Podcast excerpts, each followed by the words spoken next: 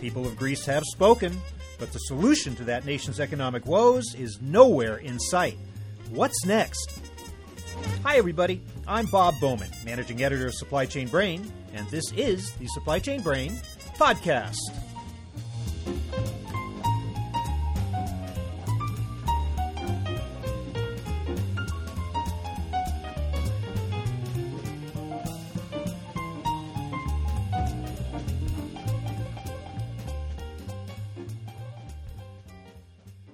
More than 60% of Greek citizens voted last week to reject the draconian austerity pact that European lenders and the International Monetary Fund have demanded in exchange for continuing to bail the country out.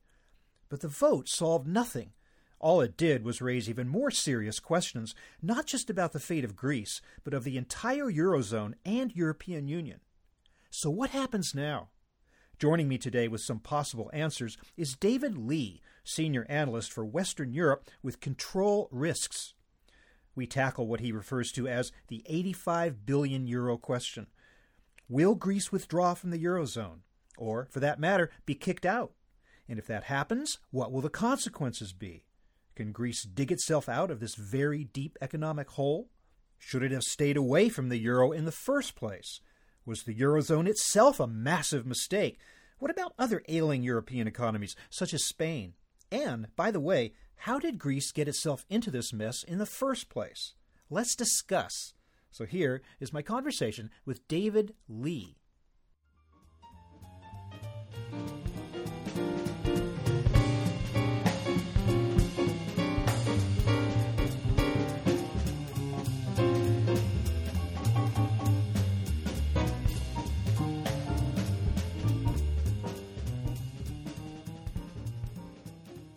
David Lee, welcome to the show. Hi, Robert. Good to be here. So, the Greek voters have turned down the latest austerity plan, a rousing thumbs down. What's next for Greece? Well, that's the 85 billion euro question, really. The decision that we saw um, a 61% no in Greece yesterday is at least clear. There was a lot of fear that it could just be a 50 or a 51% no, and that really wouldn't help anyone. But there is a clear decision that the Greek people do reject the way that the negotiations have been going. However, what their Prime Minister, Alexis Tsipras, is going to do is try and go straight back to the table to negotiate pretty much from where they left off a couple of weeks ago when things broke down. He's going to want to put some debt relief on that table, though, and that's not going to go down very well with a number of the other European countries. So, effectively, the 10 days that we've had since the meeting broke down and Tsipras announced the referendum, essentially, we've not gained anything.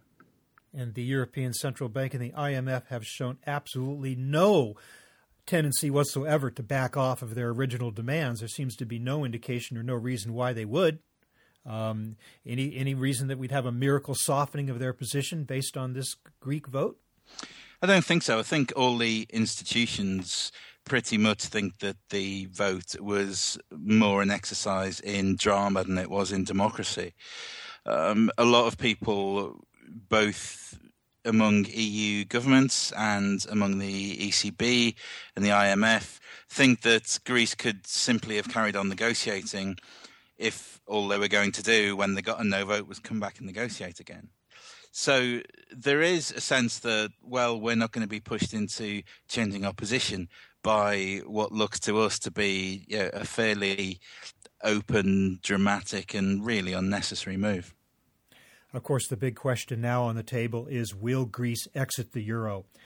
Uh, or, for that matter, get kicked out yeah. of the eurozone? No one knows the answer, obviously, but what do you think?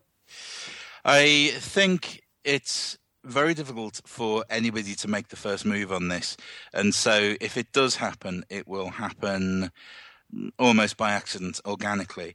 So I think what will what will be the most likely way forward is that Greece simply runs out of euros. It can't make its payroll. It can't make its pension payroll.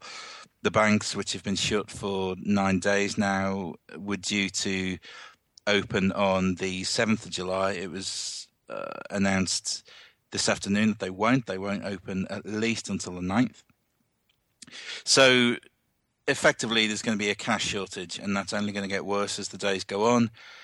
And it might lead to Greece needing to print some sort of parallel currency, be that uh, official IOUs or a new drachma or something, just to keep some sort of liquidity in the economy.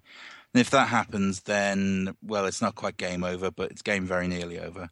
So I think that's the way it'll happen rather than a decree coming down from somewhere that, you know, Greece or country A has been uh, kicked out of the euro. That doesn't seem likely to me. My impression was that Greece was already out of money, effectively. Uh, is that not necessarily the case? They're not 100% broke? I think when you're 99% broke, that last 1%, you do anything you can to eke it out. And I think uh, that's pretty much where Greece is now. I mean, Greece can't repay its debt, but it has a degree of liquidity thanks to some of the emergency loans it's been receiving from the European Central Bank recently. I think once that tap's been turned off, and it was turned off last Tuesday when the bailout program finished, no sign of it being turned back on again. I think then it's a matter of days really before some of the solution has to be reached. Either there's a new program and that tap can come back on again, or, well, the scenario I described a moment ago. At the risk of asking you a question that takes another hour for you to answer, I How did Greece? Let's see if we can boil this down. How did Greece get into this mess in the first place? This one goes back decades, to be quite honest with you, Robert. It goes back to Greece's emergence from its dictatorship in the mid 70s when a government took over that was keen on following the example of centre left governments throughout Europe, but went much more left wing than that. And you know, introduced a state that really the numbers didn't add up.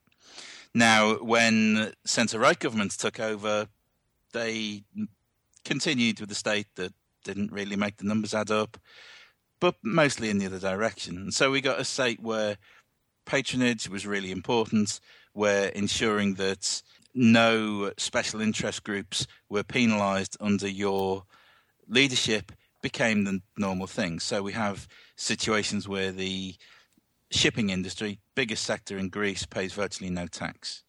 We have complicated tax arrangements which make it really easy to avoid. And we have just generally poor collection.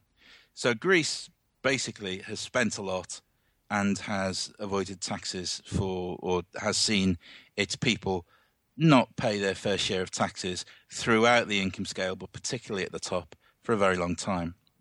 Now, that probably wasn't going to be sustainable for that much longer when the post 9 11 economic crisis hit the world. That was a relatively small one compared to the one that came along seven or eight years later.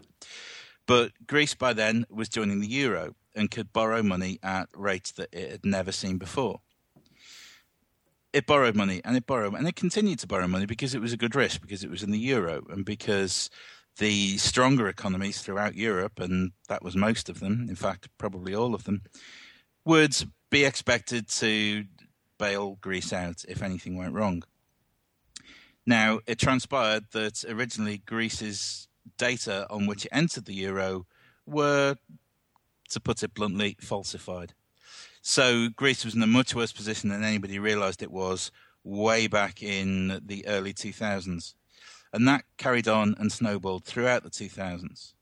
You're you're referring, by the way, to the standards that the uh, those countries entering the euro at that point had to uh, demonstrate that their budget deficits were a certain were only a certain percentage of their total economy. Is that right? And That's exactly right. Yeah, the right. Uh, the budget deficit numbers on which Greece entered the euro were later discovered to be totally wrong. And and of course, they probably weren't the only country to gin their numbers in order to get into the eurozone, were they? Nobody else has been proven, but uh, a couple of others are suspected. You're right. So then we get to the global economic crisis, 2008, 2009. Greece isn't affected that badly because there's not that much actual inwards investment and not that much credit focused investment going on. But when all of a sudden, lending really dries up. So, in the second phase of that uh, crisis, 2009, 2010, 2011, Greece really can't afford to borrow anymore. Its debt is way over 100% of its GDP, the highest in Europe, and it can't finance its debt at the same prices it used to be able to. The debt market gets into a huge panic. The interest rates the debt market demands for Greek debt fly upwards, and sooner or later, Greece just can't pay its way. That's when the first bailout came. At the end of the first bailout, it still couldn't pay its way, so there was a second one.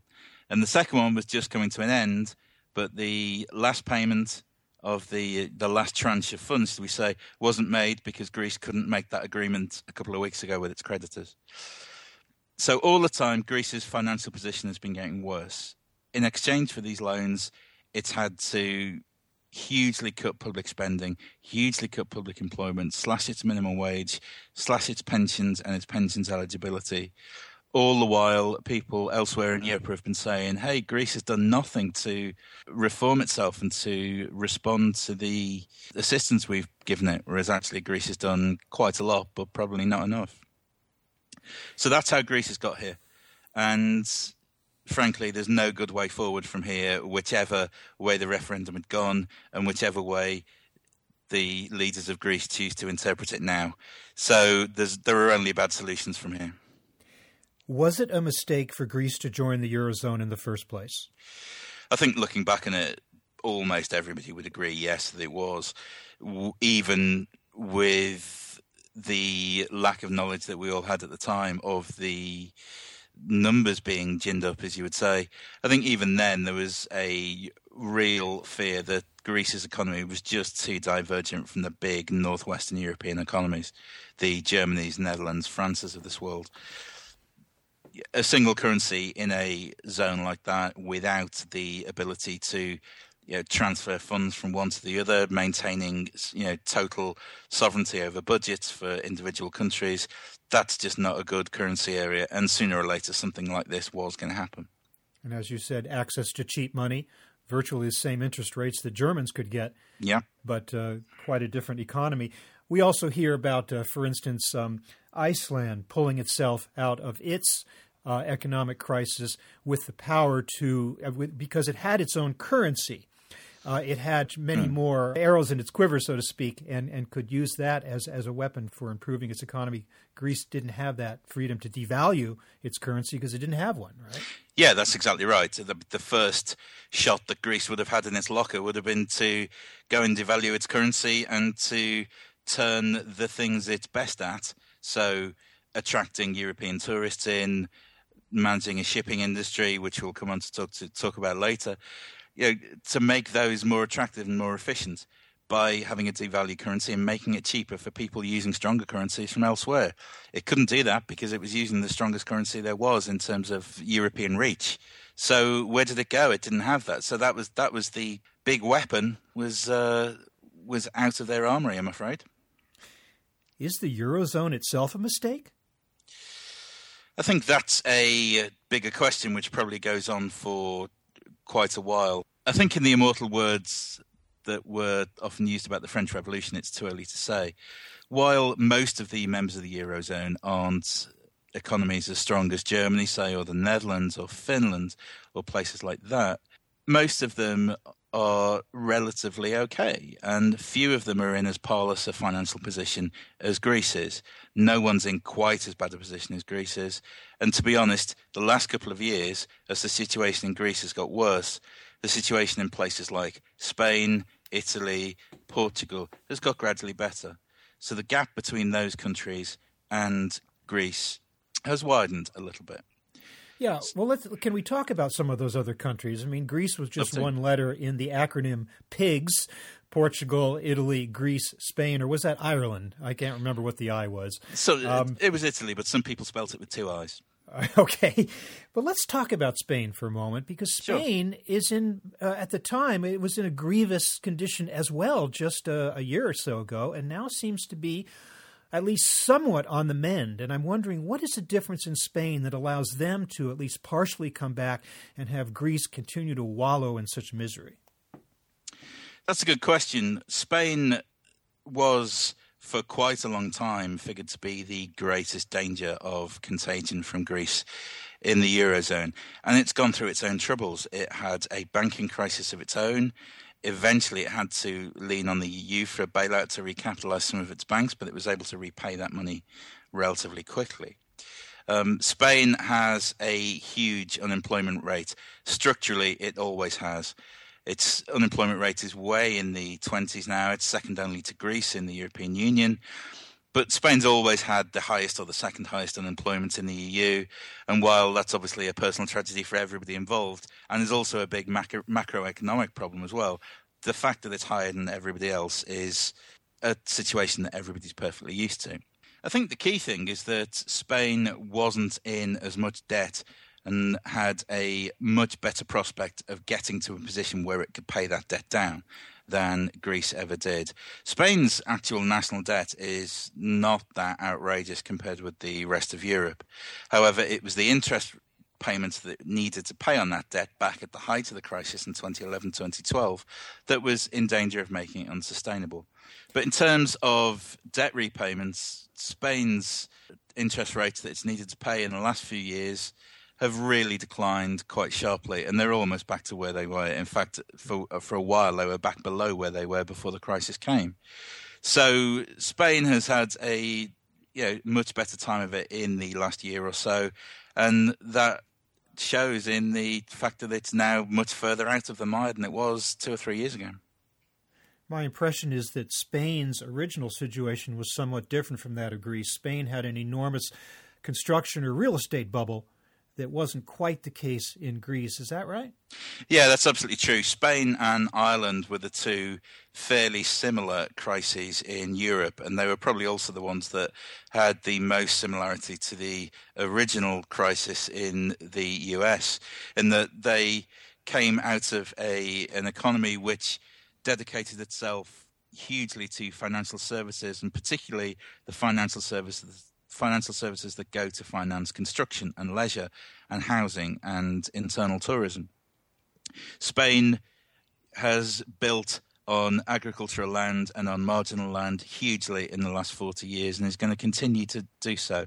Ireland, the same to an extent. Now, these two countries had that property boom, and all of a sudden, when the credit dried up, nobody could do that anymore. The builders couldn't build and the buyers couldn't buy. So that that was the root of the Spanish problem, really. It seems as though Spain is exporting its way out of the crisis. Is that is that correct? And if so, is that a path out for other countries to follow in Europe?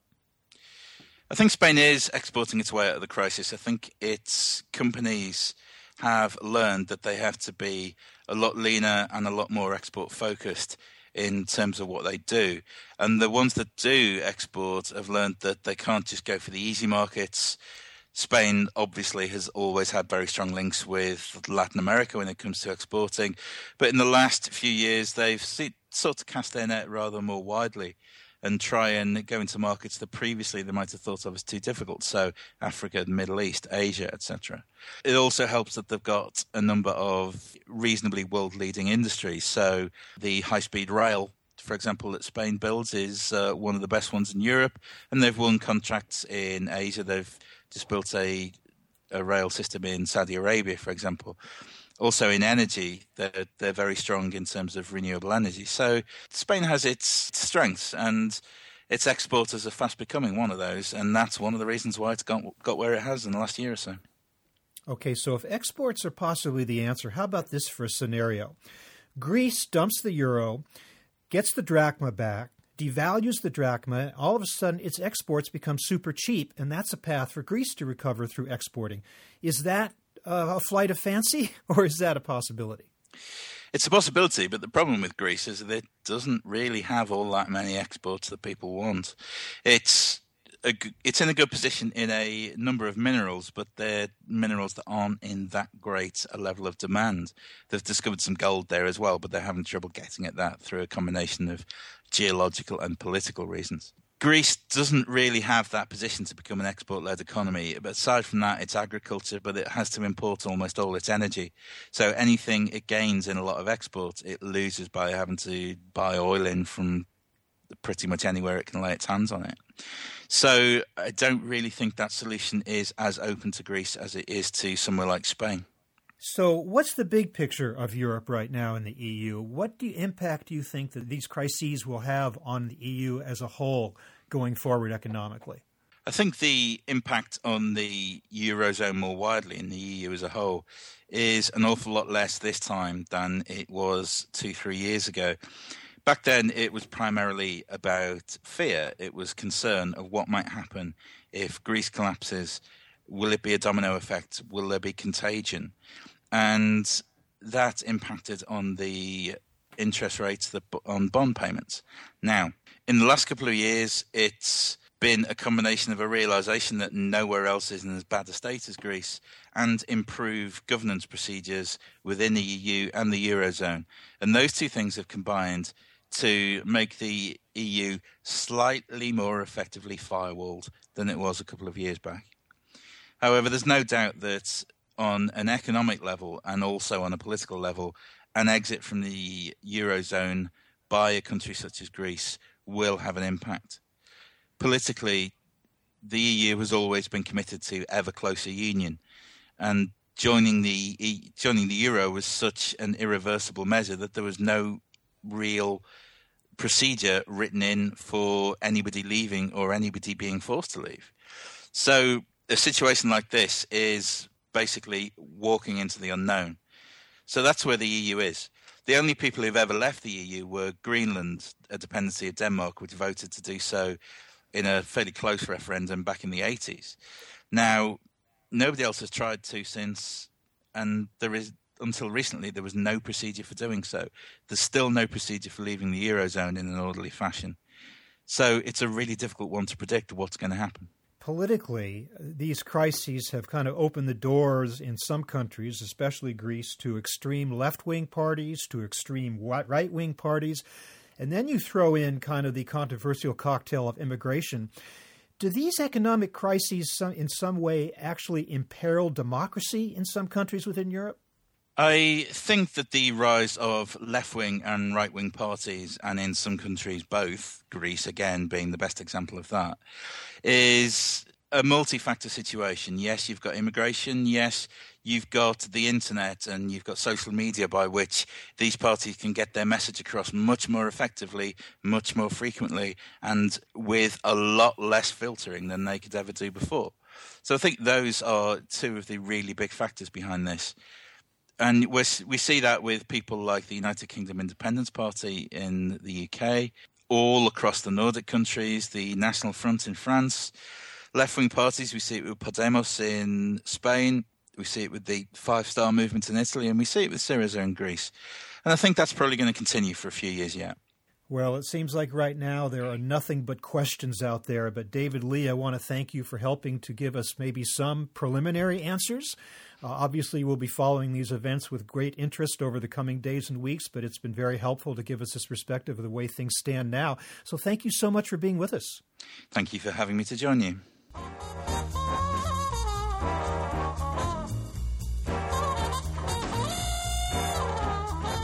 That was my conversation with David Lee of Control Risks, talking about the future of Greece, the Eurozone, and the European Union.